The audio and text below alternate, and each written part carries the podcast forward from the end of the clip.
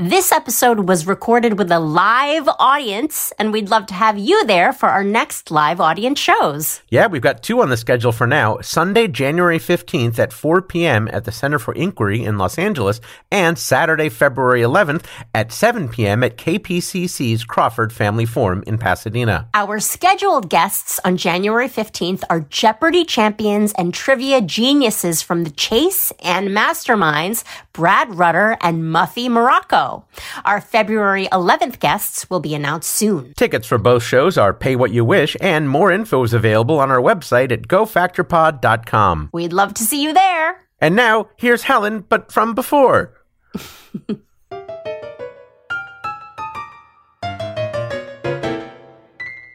Are you a real know it all? Do you annoy your family by shouting the answers while watching Jeopardy? Do you drive people crazy when you start a sentence with, well, actually? Well, guess what? You can go fact yourself. Hi, everyone. Welcome to Go Fact Yourself, the show where we quiz the smartest people we know and find out why they love what they love. I'm Helen Hong, and now from the Carl Sagan and Ann Druyan Theater at the Center for Inquiry West in Los Angeles, here's our moderator, J. Keith van Straaten. Thank you so much, everybody. Thank you, Helen Hong. Helen, nice to see you again. Very nice to see you, J. Keith. Helen, I believe we've talked before about how I uh, am what they call a cheapskate, and I also Mm-hmm. The am- technical term. Yes, and I also am what they call uh, an avid traveler. Right. And sometimes I need to combine them. Uh, for instance, when I travel, uh, my biggest pet peeve, I think, is having to pay what they would call a resort fee or a destination fee or a facilities fee, some sort of fee at a hotel. It drives me crazy. So uh, I recently just got back from a trip. I put the hotel on points, so already I'm ahead of the game. But they still wanted to charge me this destination fee, and uh, I was like, "All right, you're going to charge me thirty bucks. I want to know what I'm going to get for this thirty bucks a day." And they had a list. They had a little card that they gave saying, "This is what your resort fee gets you." Uh, and so I was determined to get every single thing on that list because I wanted to maximize this thirty dollars I was going to So have what were the things? Well, uh, there was a, a stand-up paddleboard lesson. It was raining. Um, there was a twenty-five dollars off, fifty dollars in the boutique in the lobby, which was closed. Ten dollars off of wine, wine and drinks from the rooftop bar. So we definitely used that. of course. Yeah. It was raining. yeah, and it was. I forgot about You were that, like, but it no. was. Yep. I, I nope. ju- you, you were getting rained on, and you were like, Nope. I am getting these $10. That's that's right. And so then when I was checking out, uh, they gave me the the bill of everything all, all added up, and it turns out they didn't charge me the resort fee. so in a way, I came out way ahead, and in another way, I just bought a bunch of frou frou drinks for no reason and got rained on on the roof. I feel like you should have a Polaroid of you getting poured on stand up paddleboarding, holding a drink that you don't want. Yep. As a picture of your like, this is my, this is how far I will cheapskate. I am cheapskate. sticking it to the man. So I'm looking forward to my next vacation, and um, we'll see we'll see what that entails. Resort fees beware. We've- yes, look out. I'm going to maximize my value even if you don't charge me for it.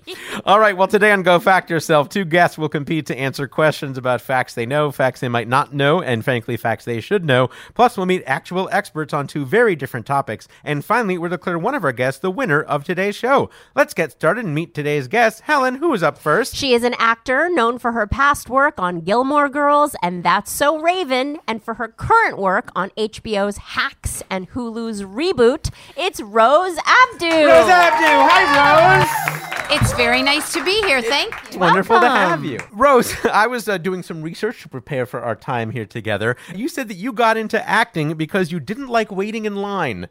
That's very true. Yes. can you tell us about that? I went to a very large university, Michigan State University in East Lansing, Michigan. At the time, uh, 1980, there were about 46,000 students, and we used to register in the racquetball court. So we'd have to wait, and I wanted to be a newscaster. Needed telecommunication classes, and the lines were very, very long. And I knew all my friends were going to lunch, and I did not want to wait in line. So I would look over to the theater table, and there was no one waiting in line for theater classes. And before I knew it, I had so many theater credits that I got I got a Master of Fine Arts. it literally was the line of least resistance. It really was. So it sort of it sort of chose me. You know, Okay. the profession. But I was encouraged by my teachers in high school were like, you should, but I thought no one can, no one does that for a living. That's, that's a hobby. Uh-huh. I mean, I didn't grow up with parents that were like, you know, you can't be in show business, but I don't have a show business family. And I never thought I want to be an actress. Mm-hmm. Yeah. But it just sort of happened. On the show Reboot, you of course are playing a veteran writer. You've been on a lot of shows. Have you spent much time in writers' rooms? You know, I got to spend time in the writer's room because I'm from Second City, Chicago. We wrote our own material at Second City, Chicago, and I was very fortunate to be in a cast with Chris Farley, Steve Colbert, Amy mm. Sedaris. Really, really great people. And then I did Laughter on the 23rd Floor, the famous Neil Simon play, and I played a character named Carol Wyman, who was a combination of Lucille Kallen and Selma Diamond. Mm. And when I saw this audition, it was Selma, and I thought it is a nod to Selma Diamond. I felt of very familiar. I really felt like it came together in a way that I was very happy to do a television role based on a stage role that I had already done. Oh, very cool. I hadn't even made that connection. I know who Selma Diamond was, Yes. but I didn't know that. That's amazing. It's kind of the inspiration I took for her voice. Yeah. yes. Now, Josefina, the character that you play on Hacks, is so wonderful. It's such a wonderful show. It's interesting, though, because I guess technically she's a maid, and I know you had some resistance to playing a Latina maid, but you saw it in a different way. Tell I us about did. that. I saw, and as soon as I read the script, I knew it was special. It was called the Untitled Jean Smart Project at the Mm-hmm. time I auditioned, and her name was Yanira. And the producers actually asked me if I'd like to change her name. So I Oh. decided to name her Josefina and base her on a Dominican woman that I knew. And I felt as though she was the house manager. Mm. She is not just a maid, she's the house manager. And I like that if you watch the show, I'm sitting on, you know, Deborah Vance's bed while she sorts clothes. Like we're very familiar with each other. Mm-hmm. So I hope in the third season we can explore how did it come to pass that this woman even got this job. I like to think that perhaps her husband owed a gambling debt and that's how she Backstory, maybe kids. your husband was in the mob or something. Last thing I want to ask you about, you mentioned that you worked at Second City. I actually saw you in a production there. It was it was something about we made a Mesopotamia yes. or I came up with that title. We made a Mesopotamia, now you clean it up. That's right. That's right. You got a lot of acclaim for the many roles that you had in that show. What do you remember most about that show? Was it me being in the audience one night? It was. Wow, amazing. I just remember we did a scene that was supposed to mimic the Chicago Planetarium. Mm-hmm. And I did a character that I do called Betty, based on a high school teacher. And she goes to the Buckingham Fountain. And, oh, but when you're next to the fountain, if you stand there long enough, you have to pee. Yeah.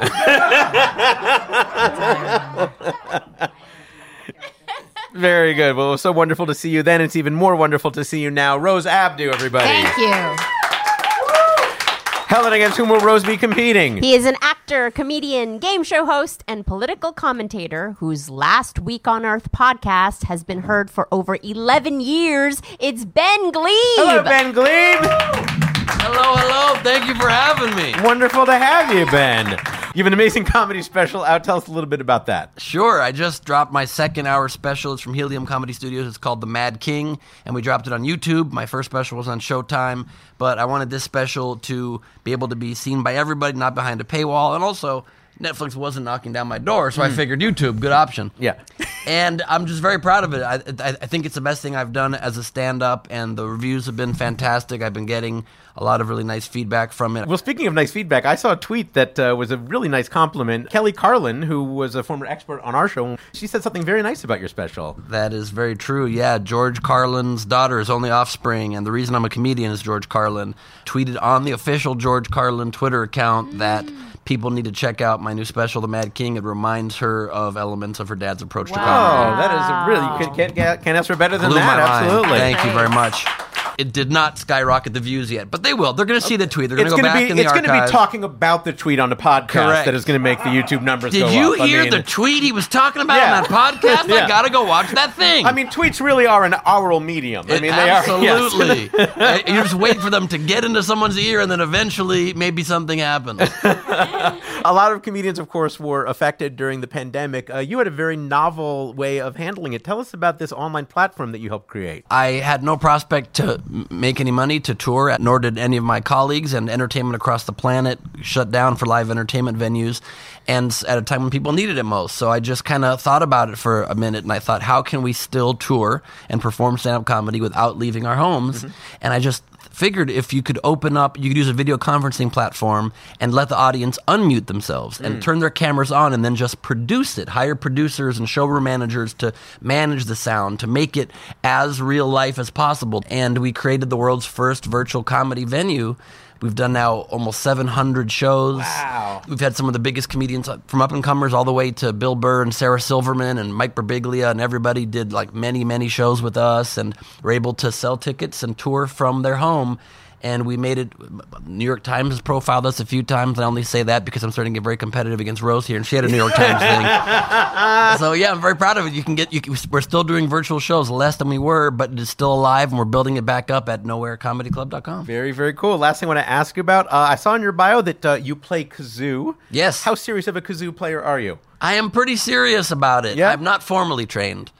you, you did not go to the Kazoo Institute? I Uh, did not. No. one night drunkenly at a comedy club in Buffalo, New York, I saw a kazoo behind the bar, and I said, What? "Could I borrow that?" And uh, they said, "Sure." And I didn't know how to make sound That's come out not of very it. sanitary. Yeah, I was going to say, this must have been pre pandemic. This is pre-pandemic. Yeah, okay, yeah. And this is me drunk, not being aware of There you any go. smart decision making. And l- I'll be honest with you, grabbing someone else's kazoo is one of the best decisions I made when drunk on the road. And uh, and I just I actually am like pretty darn good at it, if I Okay. may say so myself. And I've gotten to play with like great musicians on stage. Yeah? And I get to accompany them with a kazoo because I can pretty much make any sound, any melody out of it, any octave, and I can join them and sit in with musicians I would never be qualified to do so. Be- because no one plays the kazoo. There's very little comp- I like to say I'm the most famous kazoo player in the world only because there are none. Yeah, name another one. Name Yeah. one. Yeah. Just the fact that I I, can't. claim it makes me the top of that list. Wow. Well, we've ended on a positive note somehow. We have. We're so happy that we have you. Ben Gleib, everybody. All right, well, Ben and Rose, we asked each of you to provide us with a few topics outside your field of work in which you feel you have some expertise. Rose, you said you know a lot about 1970s fashion items from Halston, Diane von Furstenberg, and Norma Kamali, the movie Goodfellas, and classic TV sitcom themes. Whereas, Ben, you said you know a lot about politics news from the last year, late night LA spots, and well known TV theme songs and lyrics 1950s to 1990s. Yeah. Oh, well, later on, we're going to ask each of you some in depth trivia questions about one of those topics. But first, we're going to get your thoughts on something you might know nothing about. It's time to split some hairs with our What's the Difference round. We'll have one question for each of you, each worth up to two points. If either of you gives an incorrect or incomplete answer, the other person has a chance to steal. Your topic today it's only a question of time. First up is Rose with It's Only a Question. Rose, your question comes from a listener. Who is it, Helen? It's from Carl Smith of Glendora, California. Listeners, if you'd like to submit a suggestion for our What's the Difference round, go to gofactyourpod.com and click on Get Involved. Thank you, Helen, and thank you, Carl. All right, Rose. Carl asks Since you're recording this at the Center for Inquiry, while they both suggest that you're asking a question, what's the difference between enquire with an E and inquire with an I? Enquire and inquire. Inquire means to ask a very in depth question. Enquire is a newspaper that's a rag that Carol Burnett had to sue. All right, we've got Rose's answer. We don't know yet if she's entirely correct. So, Ben, if you don't think she's got it just right, you can steal anything you'd like to change or add to that answer. Inquire is to look into something. Uh, enquire is to accumulate information, sort of accidentally. To sort of accidentally Well, accumulate just to not, you know, yeah, yep. Okay. finishing finishing positive. All right, well, inquiring minds want to know when this segment will end, and it's now. Let's go to Helen Hong at the judges table for the facts. Here are the facts. Enquire, starting with an E, simply means to ask. Inquire, starting with I, means you're asking in an official capacity. For example, when I was a teenager, my mom might inquire as to why I got home so late last night, but the police would inquire about why my car was parked diagonally and still running in the middle of the street in front of her house. Mm. They're both asking about the same thing, but the police inquiry seems much more scary than my mom's enquiry, unless you know my mom. All right. Thank you, Helen, for that ripped from the headlines example. That's right. Another example of the National Enquirer, as Rose referred to, is a publication that plays fast and loose with the facts. So here at the Center for Inquiry, they publish the Skeptical Inquirer, which strives to officially investigate scientific explanations of the paranormal and pseudoscience, like how my cat seem to psychically know how to bring in a live mouse into the house every time we have guests. that is a true story as well. Helen, how did our guests do? Um. well, both of you definitely didn't get Enquire. Mm-hmm. Inquire, Rose, you did say ask in depth. I'll give you half a point. Mm. Half a point for Rose. All right, very nice. Yeah. All right, up next in It's Only a Question of Time is Ben with Time. Ben, while they both are ways to suggest timekeeping in music, what's the difference between the beat and the tempo? The beat and the tempo. Sure. The tempo is the the pace of the music. Mm-hmm. And I say this as a seasoned kazoo player. the tempo is the pace of the music. The beat is actually kept by the drum. It is the audible syncopation of the song. It is the audible beat of it that you can dance to. You can do that. You For can dance to. correct. All right, you give it a seventy-eight. All right, we've got Ben's answer. We don't know yet if he's entirely correct. Rose, what do you think? Anything you want to add or change? Tempo is something you use a metronome to measure. Okay. And it's something that Lizzo talks about effing it up to the tempo. Hmm. Beat is something that uh, the drummer, the drum, you need a drummer for the beat. Okay. I have no idea, All right. but I tried. Well, this segment is taking too much time, and our audience is taking a beating. Let's go to Helen Hong at the judges' table for the facts. Here are the facts. The beat is the number of rhythmic pulses in a measure. On sheet music, the beats are indicated in the top number of a time signature, like the 3 in 3 4 time, meaning that there are three beats or rhythmic pulses per measure. You can usually feel the beat in your body as you're listening to music as you nod your head or tap your foot or dance. It's the steady heartbeat of the music. Hmm. The tempo is how fast that heartbeat is. In other words, how quickly those beats come. On sheet music, these words are often in Italian, like allegro or andante. Those words not only indicate the mood of a piece, but they also are a mathematical notation telling you how many beats should be in a minute. For example, allegro is 109 to 132 beats per minute, and andante is 73 to 77 beats per minute. And I thought it meant like how hard your pasta is. but clearly, I And was. I thought Allegro was an allergy medication. yeah, I mean, yeah.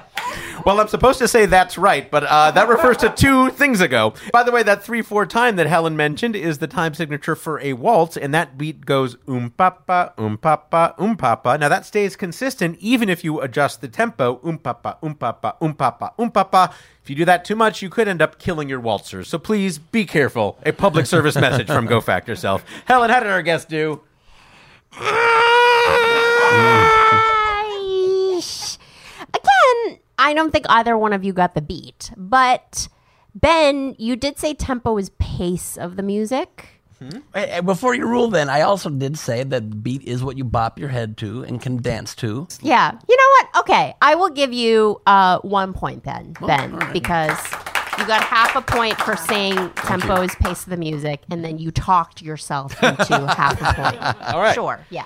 Awesome. One point for Ben. Very good. I'm gonna start talking myself up now because I was talking myself Yeah, down there so you go. much in Power the, of in the positive interview. thinking. That's right. Or whining. Helen, what is our score at the end of that exciting round? At the end of that round, Rose Abdoo has half a point, and Ben Gleib has one point. All right, but those scores are bound to change as we move on to questions about topics our guests have chosen for themselves. That's all up ahead when we come back on Go Fact Yourself.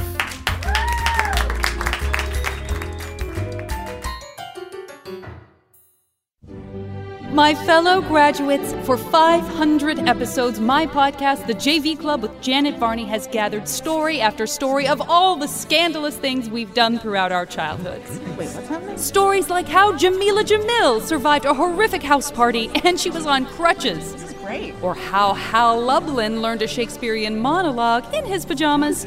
This is not the speech we approve. Without your love and life tragedies, there would be no podcast. In fact, I have an exclusive look at how Maggie Lawson's mom confronted her after a sneaky basement meetup with her crush. Spill the tea, JV. Security. Uh, uh, listen to the JV Club with Janet Varney Thursdays on Maximum Fun. Class of forever.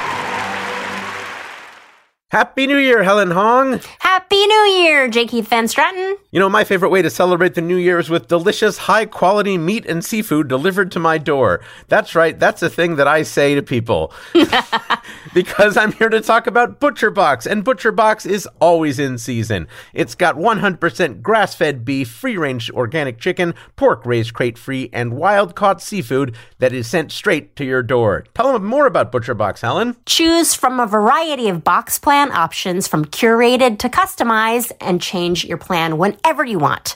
Boxes include recipe inspiration, guides, tips, and hacks so you can cook up mouth-watering meals. You know, even if I haven't decided what I want for dinner until that day, I know that I can put some sauces or some herbs and spices on a chicken breast, put it in my little toaster oven, put it on broil, and it tastes like I'm eating chicken from a restaurant. That is what I love about Butcher Box. It's simple, but it's also convenient. It's great quality, great cost, great taste, and I kind of like their mission too. Hey, Helen, how about a call to action? Get the New Year bundle for free plus $10 off when you sign up today. New Year bundle, that's a 14 ounce pork tenderloin, two pounds of ground turkey, and four top sirloin steaks free in your first box. Sign up at butcherbox.com slash GoFact and use code GoFact to claim this offer. That's butcherbox.com slash GoFact and using the code GoFact to claim this offer. And that's why we say, Thank, you, Butcher Box.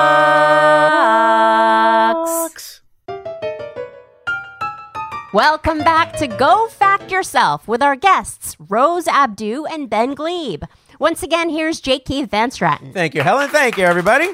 All right, Rose, of your many interests, you told us you know a lot about 1970s fashion items from Halston, Diane von Furstenberg, and Norma Kamali, the movie Goodfellas, and classic TV sitcom themes. Let's find out a little bit more about each of those. First, tell us what 1970s fashion items from Halston, I'm just going to say DVF, and Norma Kamali mean to you.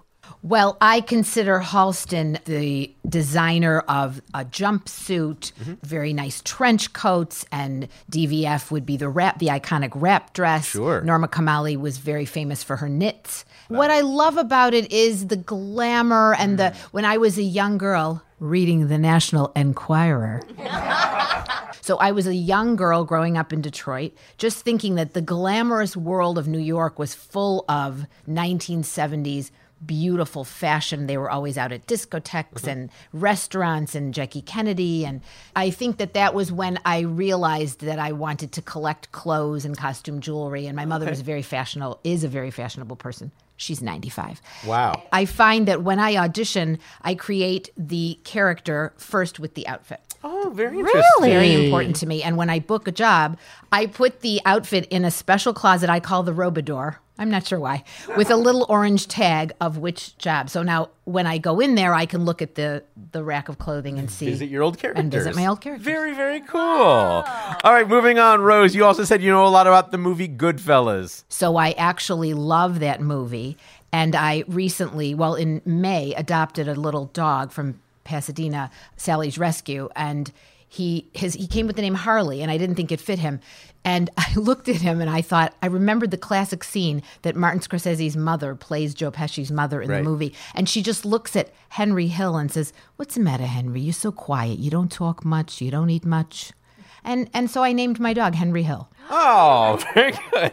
And then finally, Rose, you said you know a lot about classic TV sitcom themes. Well, I just loved that girl and Bewitched and I Dream of Jeannie mm-hmm. and Gilligan's Island. And my sister and I would sing the theme songs. That was one of the things we loved about watching those shows. And I realized, like, shows today, the theme song was either in, just instrumental or just very short. Right. There really aren't any theme songs with words. I think they just can't probably afford to do that with commercials and everything. Okay, so that's the classic part is the, The classic, that, uh, that yes. did that. I loved the theme songs that had words. well, to summarize, Rose, you said you know a lot about 1970s fashion items from Halston, Diane von Furstenberg, and Norma Kamali, the movie Goodfellas, and classic TV sitcom themes. Today we're going to quiz you about classic TV sitcom themes. Ah. Uh, now, did you like the shows as well, or just the theme songs? I loved the shows as well. All right. Well, just ahead, we're going to enlist the help of a bona fide expert in your topic to test your mastery in the subject with an expert level question worth up to three points. But before that, to let you show your love, here are five trivia questions about your topic, each worth one point. If you want it, you're allowed a hint for any two of these five questions. Now, Ben, listen closely because if Rose answers incorrectly, you can steal. Ben, by the way, how much do you know about classic TV sitcom themes? I know, I know more than I do about topics I didn't suggest to you guys. So, some amount. Yeah, some amount. All right. Well, Yep. we'll, we'll see if Rose lets you in. Rose, here's question number one. One of the hallmarks of a classic TV sitcom theme is explaining the premise of the show and listing all of the main characters. Now, this wasn't exactly the case for the first season of one show, where two characters on an island are simply written off as and the rest before being identified in future seasons. What is this classic TV sitcom? Gilligan's Island. Helen? That is correct. That is correct for the point. One of your favorites. How about that? You even said island to make it easy, but I didn't need you to. That's the moment. Fun fact you can sing the words to the 18th century poem Rime of the Ancient Mariner to the tune of Gilligan's Island. A fun fact I discovered in ninth grade English. All right, Rose, very good. Here's question number two. According to MeTV, Green Acres is the first sitcom ever to have its theme song sung by the lead actors. How does Eddie Albert physically emphasize the final two beats? We know they're beats now of the song on screen. Ba-dum, ba-dum, bum, bum, bum. With his pitchfork. Helen? That is correct. That is correct with his pitchfork on the ground. Very nice. Uh, fun fact the final shot in the opening credits is a parody of the much parodied painting American Gothic by Grant Wood, which hangs in the Art Institute of Chicago. All right, here's question number three. The theme to That Girl, which you happen to mention, started as an instrumental, but later was sung with lyrics. Those lyrics are basically a list of delightful things that begins with diamonds, daisies, and that girl, and continue with even more. But which of the following is not on that list? Is it Sable, Sunshine, Broadway, Popcorn, or White Wine? I don't think there's any popcorn. Helen? That is not correct. No, I'm terribly sorry. Diamonds, daisies, snowflakes, that girl. Chestnut, rainbow, springtime. It's that girl. She's all alone, but luckily for you, if you find a girl to love, only one girl to love, then she'll be. And then she waves to herself and winks with the little crown in the window. Mm-hmm. I don't remember popcorn. Ben with a chance to steal. Sable. Helen?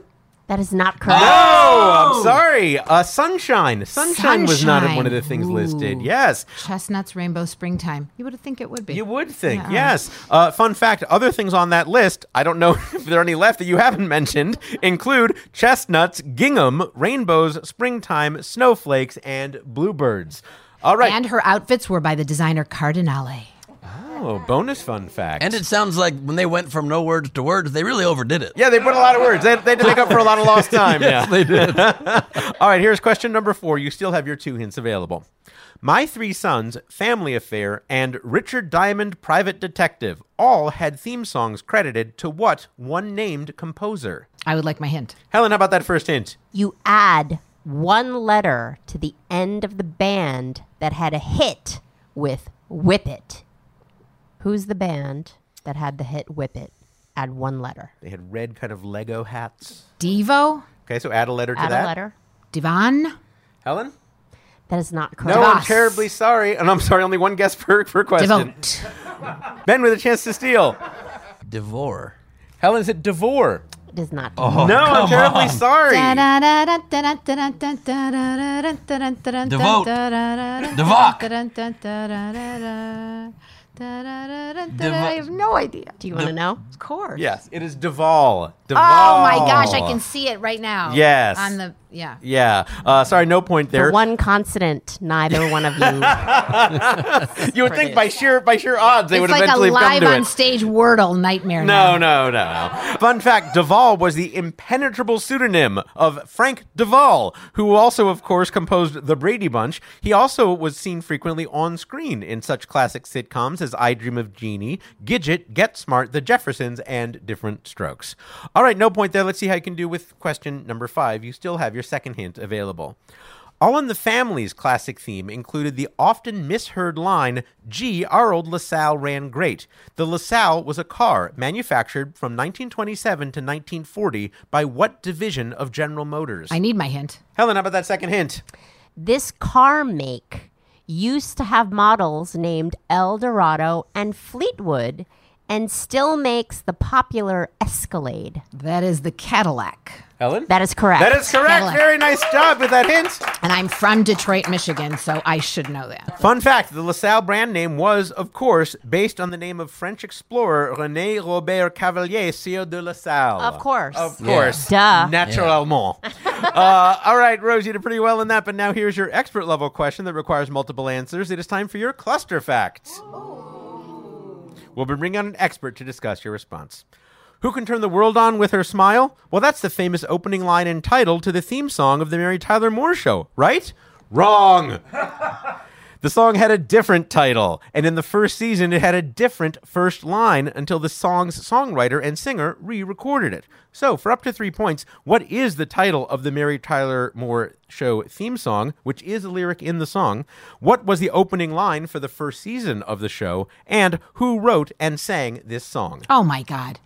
Who can turn the world on with her smile? Who can mm-hmm. take a nothing date, suddenly make it all seem worthwhile? It's you, girl, and you should know it. With mm-hmm. each glance and every little movement, you show it. Love is all around. Love is all around. Love is all around. All right. And then what was the original opening line in the first season of the show? It wasn't who can turn the world on with her smile. It was not. So, therefore, it was. Is that also? It's still in the lyrics. I'm not at liberty to say. Oh, boy. But it's not. it's There's something similar in the lyrics, though. I will say that. You're gonna make it after all. You're going to make it after all, okay? And who was the singer songwriter of that theme song? the Letterman. The Letterman. All right, Helen is taking note of your answers. We have an expert on hand who can tell us for sure. Helen, who do we have tonight? Joining us tonight via Zoom is a singer songwriter whose long career includes many hits and who wrote and sang the theme song of the Mary Tyler Moore Show. It's Sonny Curtis. Sonny Curtis joining us Sonny via Zoom. You can Curtis! see it on your screen up Hi, there. Sonny Curtis.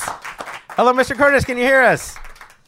I'm here. Hi. Hello.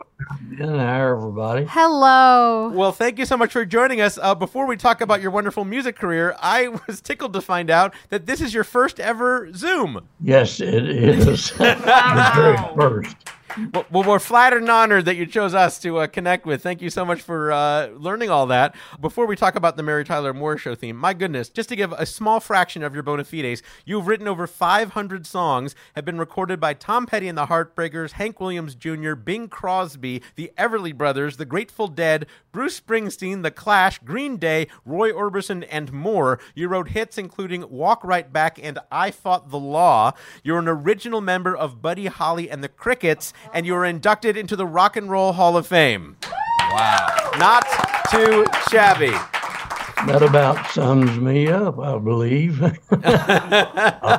Well, let's talk a little bit about uh, your early career working with Buddy Holly as a member of the Crickets. You actually uh, got to know and open for Elvis Presley. Tell us what that was like. Uh, well, uh, when we opened for Elvis, uh, he was not a big star.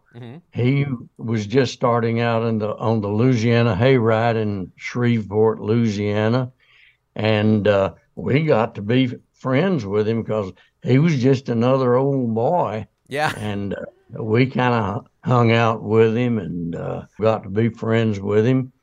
Before too long, he got too big for for all that. Yeah, he got off that hayride, huh? Obviously, we all know about the tragic uh, plane crash that Buddy Holly was in, and I understand that difficult time kind of led you to to writing "I Fought the Law." Can you tell us about that? I fought the law. I wrote in about 15 minutes. Wow. Of course, it- it, doesn't take a rocket scientist to look at those lyrics and know. but I would like to uh, thank that kid that wrote that song, and because it has uh, been uh, doing well for me. For many, the younger version of yourself, yeah. Uh, tell us about being inducted into the Rock and Roll Hall of Fame. What was that like? What did it mean to you? I got inducted in the Rock and Roll Hall of Fame with the Crickets. That was Buddy Holly's group, and uh, we didn't actually go to the function, and but they came down to uh, Tennessee where I live, and we had a functioned um, at a place near here. They uh, gave us jackets and a statue and all that sort of stuff. You know, it was a good deal. I sort of I enjoyed being inducted into the Rock and Roll Hall. Oh, good. I'm glad. You're you're a very modest man. I can tell, but uh, I can see that big smile on your face when you talk about that. I love that you were as excited about the jacket as you were about Swag. Because free swag is uh, like my that's what I live for. Well, let's talk about the Mary Tyler Moore Show theme. Uh, you wrote that especially for the show. How much did you know about the show before you wrote the song? Well, I of course knew Mary Tyler Moore. I didn't know her personally, but uh, a friend of mine worked for the Williams and Price agency.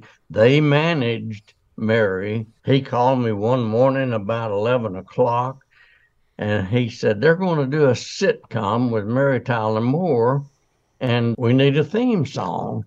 He came over at lunch in his lunch break and dropped off a little four-page format which I wish I would have kept. Uh, it said, you know, girl from um, Midwest gets jilted and moves to the big city of Minneapolis and gets a job at a newsroom and etc. And rents an apartment she has a hard time affording. And I honed in on that and I wrote, How will you make it on your own? Mm. This world is awfully big, and girl, this time you're all alone. But it's time you started living. It's time you started to let someone else do some giving. I called him about two o'clock and I said, Who do I sing this to? he sent me to see James L. Brooks and Alan Burns, yes, that produced it. And I sang it to them and they said, Hmm, sing that again. Always a good uh, sign. James L. Brooks said, uh, I'm on a, a cassette recorder. Remember, this was in 1970. Sure. He said, I want a cassette recorder to take that to Minneapolis with me this weekend. And I thought to myself, you know, I think I got a good chance of getting this. That's amazing. If you remember, do you know where the line "Who can turn the world on with her smile" came from? It, it's such a lovely phrase. Alan Burns called me, the executive producer of the show, and he said, Sonny, she's obviously made it. We have to change the lyrics this hmm. year to uh, something more upbeat. And I was out on the ocean fishing with a friend of mine from Nashville, and I got so sick, so seasick, you couldn't believe it. And I went down to my little cabin, and man, I uh, I lay there all day long, just as sick as I could be. And while I was there, I wrote that Alan Burns requested it, this verse, and I wrote that verse. Who can turn the world on with her smile? Wow. Who can take a muthing day and make it all seem worthwhile, and etc. Wow. You should get seasick more often. you mentioned that, of course, when you wrote the song, you knew who Mary Tyler Moore was, but you hadn't met her. Did you get a chance to meet her later on? Oh, yes, I met her a few times, and what a lovely person she was. And she was always really nice to me. As a matter of fact, she uh, signed the sheet music to me, which I have right up there, which you can't see, Yeah. but I have it right up there on my wall, and it says, uh, "Thank you for your poetry." Etc. Oh, it really is poetic, and, it, and it, it's, it's, it's so wonderful to talk with you about this. Well, let's get to the reason that uh, we brought you here as far as our game is concerned. You heard the questions that we asked of Rose. First, we wanted to know uh, what is the actual title of the Mary Tyler Moore Show theme song, which is a lyric in the song. Helen, what did Rose say? Rose said, "Love is all around." And Mr. Curtis? Yes, love is all around. Love is all around. That's a point for Rose. Very Love good. you, Mr. Curtis. All right. Next, we wanted to know what was the original opening line in the first season of the Mary Tyler Moore Show theme song. Helen, what did Rose say? Rose said, "You're gonna make it after all." And uh, Mr. Curtis? No, that was uh, how will you make it on your own? How will you make it on your own? So, yeah, similar, but uh, not quite the right phrasing there. Uh, no point there. And finally, we wanted to know who was it who sang and wrote the Mary Tyler Moore Show theme song. Helen, what did Rose say? Rose said, "The Letterman." And uh, Mr. Curtis, was it the Letterman? No, I don't think so. You don't think so? Who do you think it was? I think it was myself. I think it was as well. It was Sonny Curtis. But I call him the Letterman. Yes, that is, that is your nickname for from Rose. Rose, while we have Mr. Curtis here, is there anything you'd like to ask or say to him? Mr. Curtis, thank you so much. That's just, it's a beautiful, beautiful theme song that my entire family enjoyed every Friday night or Saturday night when we watch Mary Tyler Moore. Thank you very, very much for that. Well, thank you, Rose, and it's a pleasure to meet you. Aw, love is all around, isn't it? It is. Uh, Sonny Curtis, it was so wonderful that you joined us. If people want to find out more about you or your work, you've got a website people can go to. www.sonnycurtis.com. All right. Well, thank you so much again for joining us, Sonny Curtis, everybody. Thank you.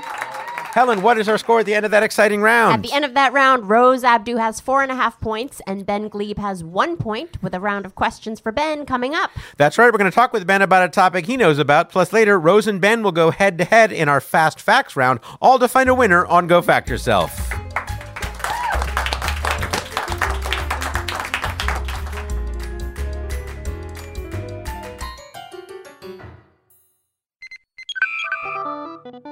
Hey, that's Ben. And that's Adam. And together we host a show called Greatest Trek on Maximum Fun that covers all of the new Star Trek shows Lower Decks, Strange New Worlds, Picard, Prodigy, Discovery, and any other Star Trek show Paramount throws at us. Come check it out for our funny and formative recaps of all the new stuff the Star Trek industrial complex churns out. It's in your podcatcher every Tuesday. Subscribe to Greatest Trek. It's a new Star Trek podcast from the makers of The Greatest Generation. Welcome back to Go Fact Yourself with our guests, Rose Abdoo and Ben Gleib. Once again, here's J. Keith van Straaten. Thank you, Helen. Thanks, everybody. All right, man of your many interests, you told us you know a lot about politics news from the last year, late night LA spots, and well known TV theme songs and lyrics 1950s to 1990s. Let's find out a little bit more about each of those. First, tell us what politics news from the last year means to you. Well, the world is crumbling and mm-hmm. and things are changing fast and I think it's important to stay up with it and it's a big part of what my career my comedy career has shifted into is in political commentary. Mm-hmm. So I'm just obsessed with it and I can't avoid it. All right, you can't avoid it. Ben, you also said you know a lot about late night LA spots. I've been a night owl my whole life, something I'm currently trying to correct. For the last four days, I've been less of a night owl. All right. But those places haven't closed in those four days. So, So you mean like eating, eat, eating, Eating spots mostly, Yeah. open super late. Yep. which, Yeah. which aren't that many in LA. there aren't that There are many. a lot fewer than it used to be. Yeah, That's what are some of your favorites? I've always loved swingers. Mm-hmm. Like I haven't been there in a long time, but Fred 62 is a cool spot. I love 25 Degrees of the Roosevelt Hotel. Norms, I like all the Norms restaurants. Mm-hmm. Oh, You Those don't are get me key. started on norms. Oh we'll my be here gosh, for a you're, you're making me want Yeah. Pancakes. Yeah, let's so go get bad pancakes, right guys. We're gonna go get pancakes and burgers. Yeah. And then finally, Ben, you said you know a lot about well-known TV theme songs and lyrics, 1950s to 1990s. I do. I mean, I, I don't know if I know as much as Rose does after seeing her do so well there, but one of my favorite memories growing up was on road trips with my family in the car, and we would often play the 1950s and 1960s TV theme songs oh, audio wow. cassette. And so I feel like I know lyrics to a lot of them, even though mm-hmm. I haven't heard most of them in about 30 years. Yeah. but uh, let's hope That's that. so random. So your parents were just su- they got this one cassette that they were super into, Wow. and and they just played it on road trips, and you guys would all sing along. Yep. Because these are shows like Shows before I've you- never seen. Yeah, Yeah. Like Petticoat Junction. I know the theme Yeah. song too. I never saw it. A lot of random Yeah, shows. that's a really good point. Like we, we listened to like show tunes, and you got to listen to TV themes, Yep. and uh, here we are. That is correct. All right. Well, to summarize, Ben, you said you know a lot about politics news from the last year, late night LA spots, and well-known TV theme songs and lyrics 1950s to 1990s. Today, we're going to quiz you about well-known TV theme songs and lyrics 1950s and 1990s. All right. now, Ben, I have to ask, why not before 1950s, Did they have TV then? and why not after 1990s? I stopped watching TV then and just shifted to the news stations around Oh, then. okay. so Not as not as many catchy tunes in that's the news correct. stations. That's correct. The Jake Tapper opening. Yeah. really dun-dun, I probably dun-dun. could do that actually. Let's uh, get into it. All right. Well, just ahead, we're going to enlist the help of an expert in your topic. But before that, to give you a chance to show off, your five trivia questions about your topic, each worth one point. If you want it, you also, of course, can get your two hints for these five questions. Now, Rose, do listen closely because you can steal if Ben gets any wrong. Rose, by the way, how much do you know about well known TV theme songs and lyrics, 1950s to 1990s? Well, I thought I knew more before this show, but I think you did great, and we're looking forward to more of your bonus fun facts. And I think you made a great fan in the Letterman over there. Yeah, I think so as well. All right, Ben, here's question number one for you. The Andy Griffith Show premiered in 1960 with a theme song not sung with lyrics, but not exactly an instrumental. How is the non sung, non played melody of The Andy Griffith Show performed? I'm thinking. it was whistled. Ellen? That is correct. That is correct. Very well done If and only I well had my performed. kazoo on me, that would have sounded better. Fun fact Earle Hagen, the song's composer, which did, by the way, have lyrics, was the whistler. He also composed the themes to The Dick Van Dyke Show, Gomer Pyle, The Mod Squad, and That Girl, with those diamonds, daisies, and many other things. By the way, we did an entire topic on The Andy Griffith Show on episode 18 of Go Fact Yourself. All right, here's question number two. Composed in 1970 for a show that began in 1970, the theme song called Heavy Action didn't become the show's official theme until 1989. Now, you may not know the song from that title, but listen to this clip and we'll ask you your question.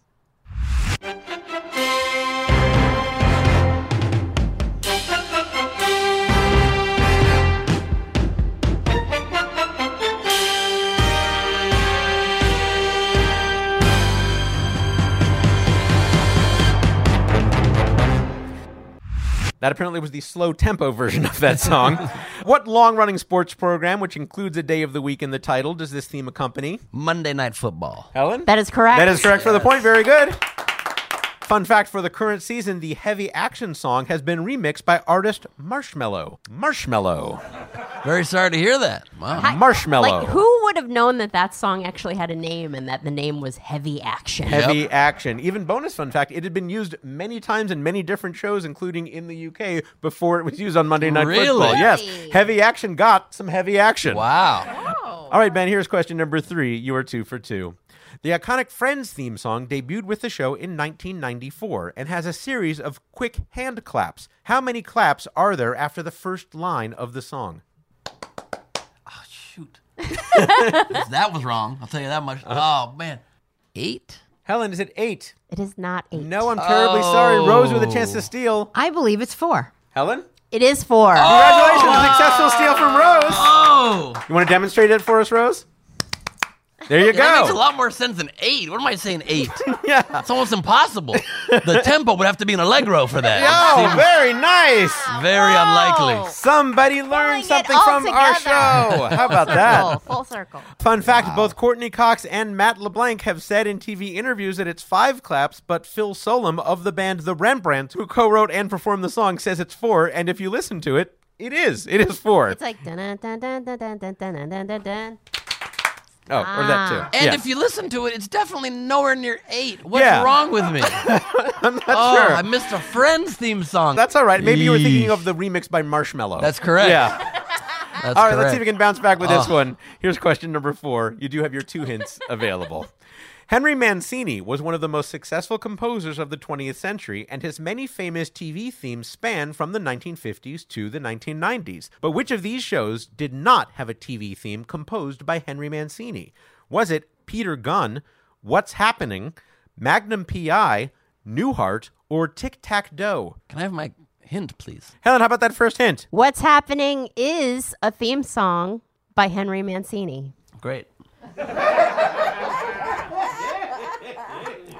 the answer, and I say this with great confidence for no reason at all tic tac toe. Ellen? That is not correct. No, I'm terribly mm. sorry, but we always appreciate great confidence. Rose with a chance to steal. I feel like it's Magnum PI. Helen? That is correct. A second successful steal from Rose Abdoo. Oh, I'm hurt.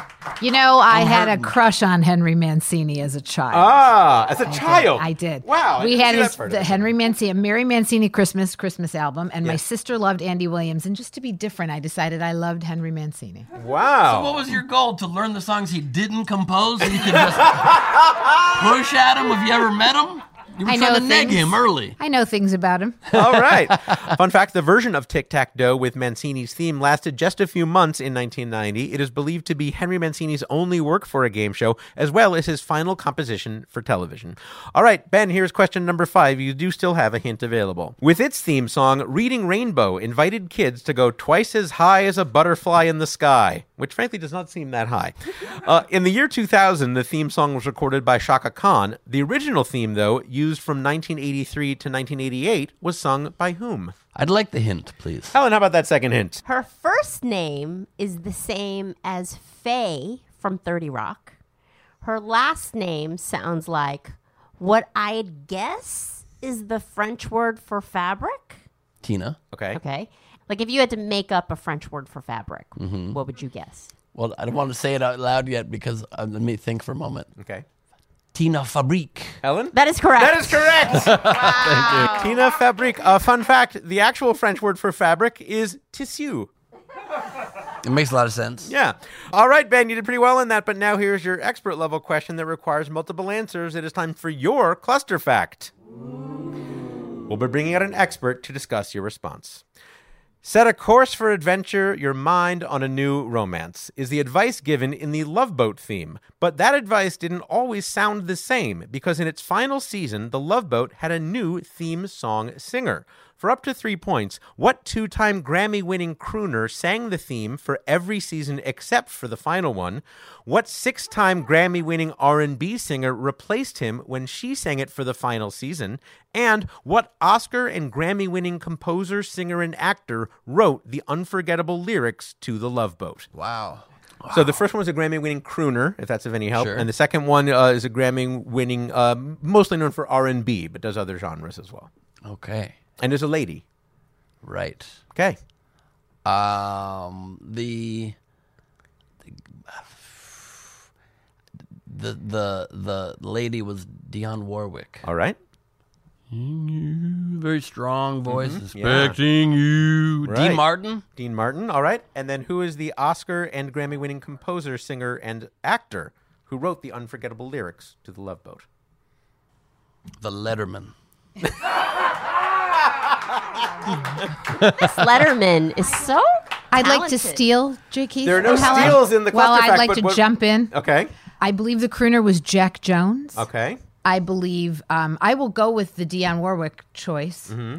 And I don't know anything else. I was just all excited to know Jack Jones. I'm gonna go with Frank Sinatra because he's the only actor singer I know. But Okay. Frank Sinatra. yeah, I know it's not it. But all right. All right. Well, nevertheless, Helen is taking note of your answers. We have an expert on hand who can tell us for sure. Helen, who do we have tonight? Joining us tonight is an Oscar and Grammy winning composer, singer, and actor whose many accomplishments include writing the lyrics to the theme from The Love Boat. It's Paul Williams. Paul Williams. Hello, Paul Williams. How dare we not know? How dare we not know? I love you so much. I saw you at 54 below. Oh my God, With 54 the, below. 54 below. Frank Sinatra. Well, I know you're often confused with Frank Sinatra, Paul, so we'll talk about You that know, for we sure. Knew, I knew Frank, and he recorded one of a couple of my songs, but since he's passed away, we're much closer. All right. well, before we get into talking about your work uh, for television, my goodness, just among the many, many hits that you've had include an old fashioned love song, You and Me Against the World, We've Only Just Begun, Rainy Days and Mondays, and The Rainbow Connection. Uh, you also received an Academy Award for Evergreen from A Star is Born with Barbra Streisand. You know, when you think about it, the beginnings of my career, like in the late '60s, I was an out of work actor. So, uh, to, for my own amusement, I, I picked up a guitar and started, I couldn't play other people's songs.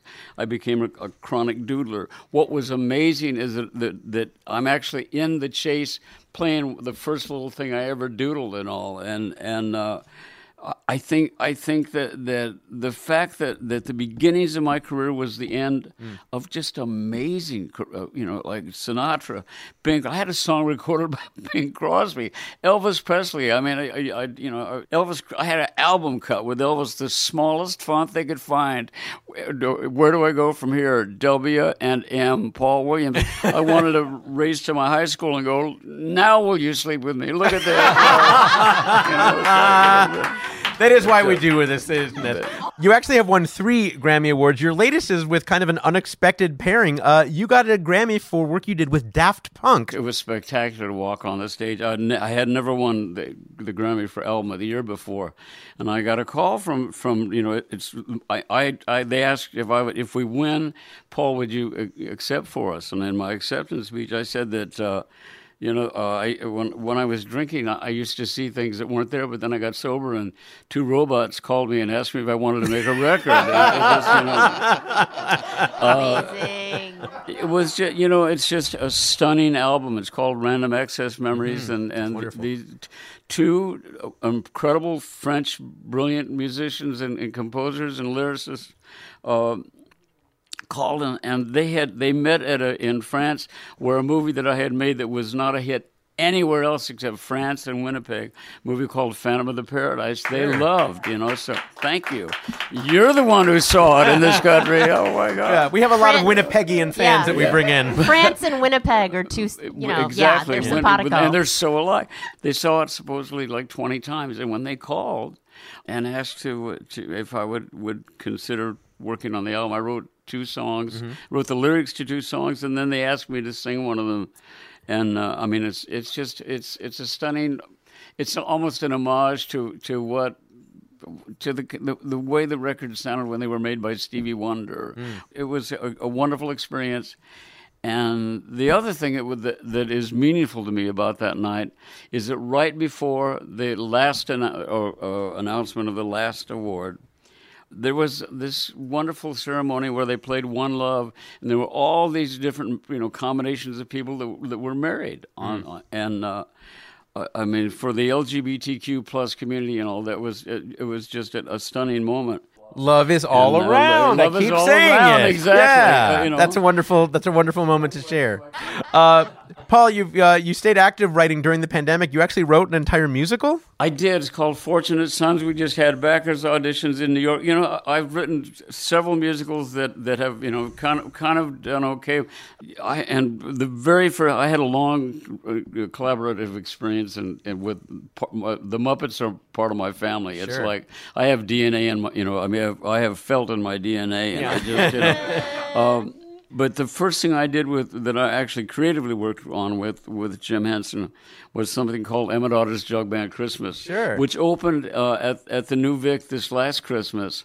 But Fortunate Sons is about something that I experienced, and that is the the televised draft lottery in 1969, and I actually got under 100 pounds to, to not go to Vietnam. I just was like, wait a minute. People kept saying to me, you know what, you're little, they're going to make you a tunnel rat. And I was like, I don't want to be a tunnel rat. You know? Forgive me, I couldn't help it. It just didn't seem like a great way to live your life or Oh, I, end it. I you think? I might have done the same thing. Yeah. Um, well, let's talk about uh, the Love Boat, uh, the incredible lyrics that you wrote. How was it that you came to write the lyrics for that song and you collaborated with Charles Fox? Charlie Fox, I just went to his 60th wedding anniversary. My three marriages combined don't come close to that. It's just, you know, uh, but uh, a dear friend and a wonderful. I mean, he wrote uh, fantastic. "Killing Me Softly." He wrote. He wrote. You know, I mean, beyond the fact that he wrote "Happy Days," Laverne and Shirley, all these am- amazing theme songs and all. But Charlie had called me once before for a, a movie called One on One and to write the songs with you know, Robby Benson about a basketball player. I went, that's an insult to even ask me to write about a, ba- a basketball player. But we wrote those together, and he, and he called and he said they would like you to, you know, I mean, obviously. The uh, Aaron Spelling, you know, called the, you know m- my agent, and Charlie called me, and he said there's a new series about a a, a cruise ship. And I went, really interesting. We wrote the lyrics, and because I had not really seen anything of it, or with or with the, the cast and all that, that made it all work. I mean, they were mm-hmm. all. I mean, I and I acted on a bunch of them, so I know what sweet people they were. But when before that, I, I thought, you know, this is going to last five episodes, you know. So we called Jack Jones, and I think I actually said to Jack, Jack, we're not sure this is going to do really well, but would you sing it? If I'd known it was going to run first run 11 years, I would have sung it. I went, what the hell? You know, you know, put Jack's kids through college. And, uh, What, what do you remember about writing the actual lyrics or uh, any of the lyrics that came to you, if, if you do? I'm a big believer that the words are already in the music. I'm moved by what I hear, and it takes me to places where you know. And what would I want if I was on the Love Exciting and you come aboard? Is just the I mean, even even we've only just begun, which was written for a, a commercial, a, Crocker Bank commercial. You describe the process of what's what's on the page. They're getting married. We've only just begun to live. Mm. White lace and promises. Now we're past that and on to the reception. uh, it, it was just basically right down the line of, of you know. And I'm a hopeless romantic. I've been writing codependent anthems my entire life. But, I've got to uh, find love in this, you know, ten day cruise or else. Exactly, exactly. Yeah. It also might be the only theme song that has a hook to get people back for future episodes in it. Soon we'll be taking another one. You're basically saying there's going to be more. Come back. And it's also the form formerly dating a, a, a saddest uh, line that uh, love won't hurt anymore. Aw. Well, oh, it's terrible. It's a Well, stretch. God, I could talk with you about this stuff all night, but let's get to the reason we brought you here as far as our game is concerned. You heard the question that we asked of Ben. First, we wanted to know in that wonderful Love Boat theme song, what two time Grammy winning crooner sang the theme for every season except the final one? Helen, what did Ben say? Ben said Dean Martin. And what did Rose say? Rose said Jack Jones. And Paul, who was it? It was Jack Jones, It was of Jack course. Jones. God bless him, yes. Yeah.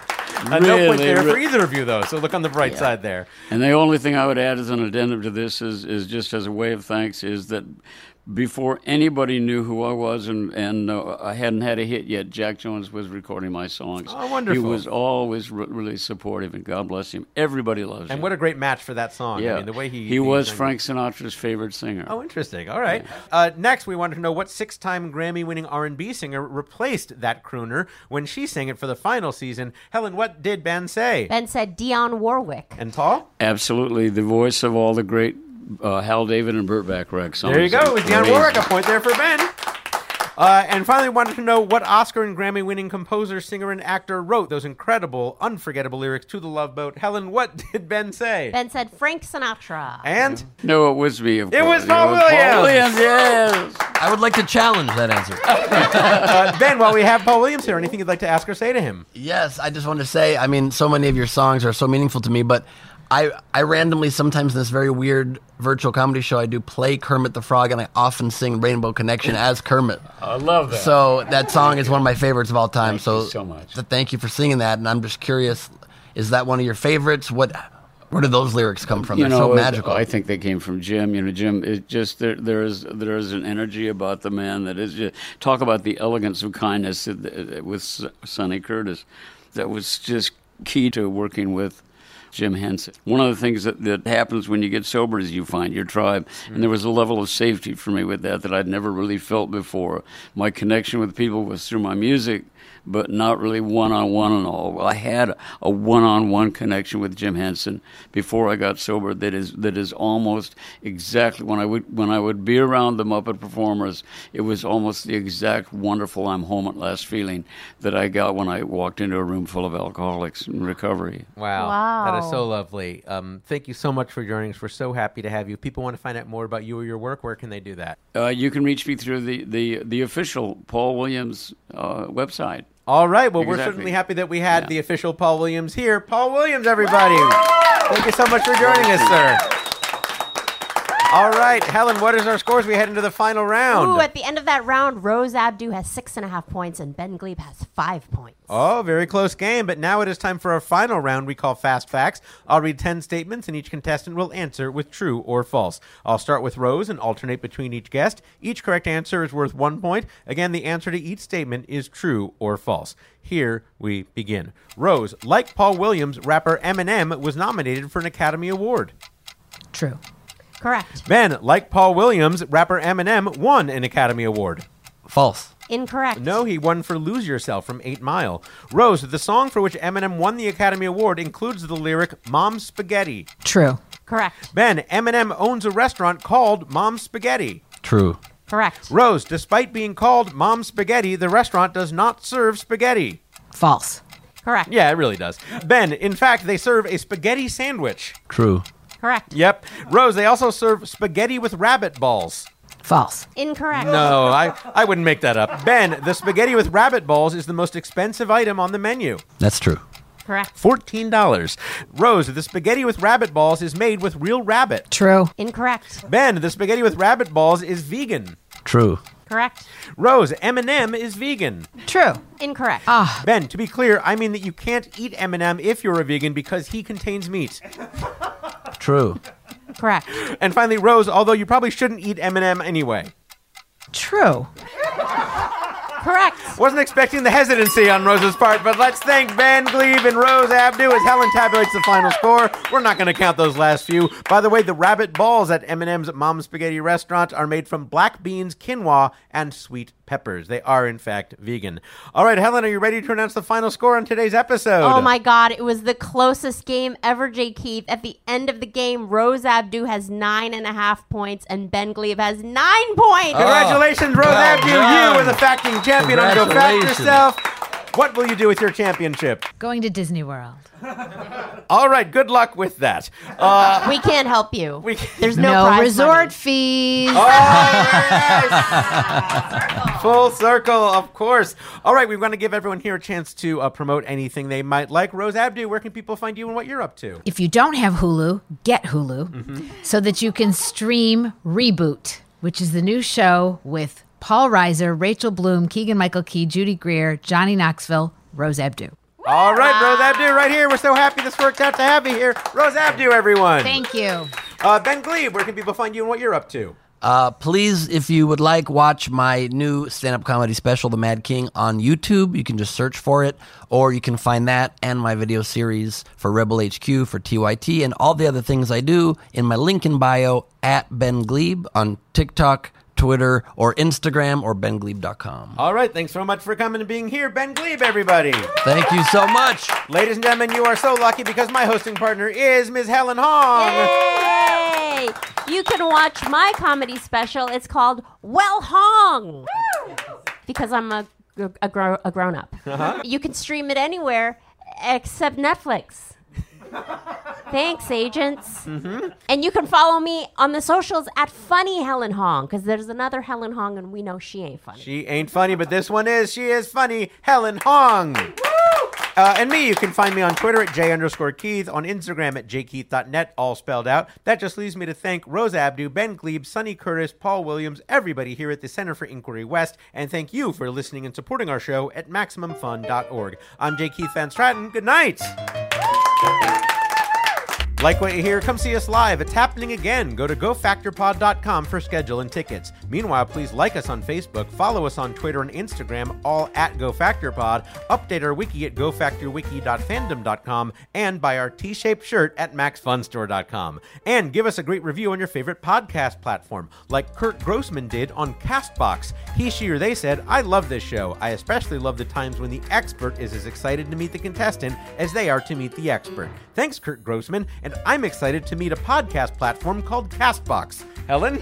Go Fact Yourself is a panel quiz program devised and produced by Jim Newman and J. Keith Van Straaten and comes to you via transcription from the Carl Sagan and Ann Druyan Theater at the Center for Inquiry West in Los Angeles. Questions were compiled by the Trivia Industrial Complex. We are produced in collaboration with Maximum Fun. Maximum Fun senior producer is Laura Swisher. Associate producer and editor and America's darling is Julian Burrell.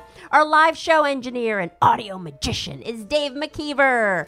Our theme song and incidental music were written and performed by Jonathan Green. Research assistance provided by Adam Neediff. Quiz assistance provided by Lior Saul and Brian Phillips. Promotional graphics by Erich Tran. Added support from Christine Velada and Dave Bianchi. Special thanks to Mo Rocca, Sarah Curtis Graziano, Earl Lewis, Nancy Munoz, Bobby Hart, Ryan Long, and Jim Underdown, Alice Pine, and everyone at the Center for Inquiry. I've been Helen Hong! Let's go listen to TV theme songs. From the 50s, 60s, 70s, 80s, 90s, 2000s, etc. Rose, how much for half a point?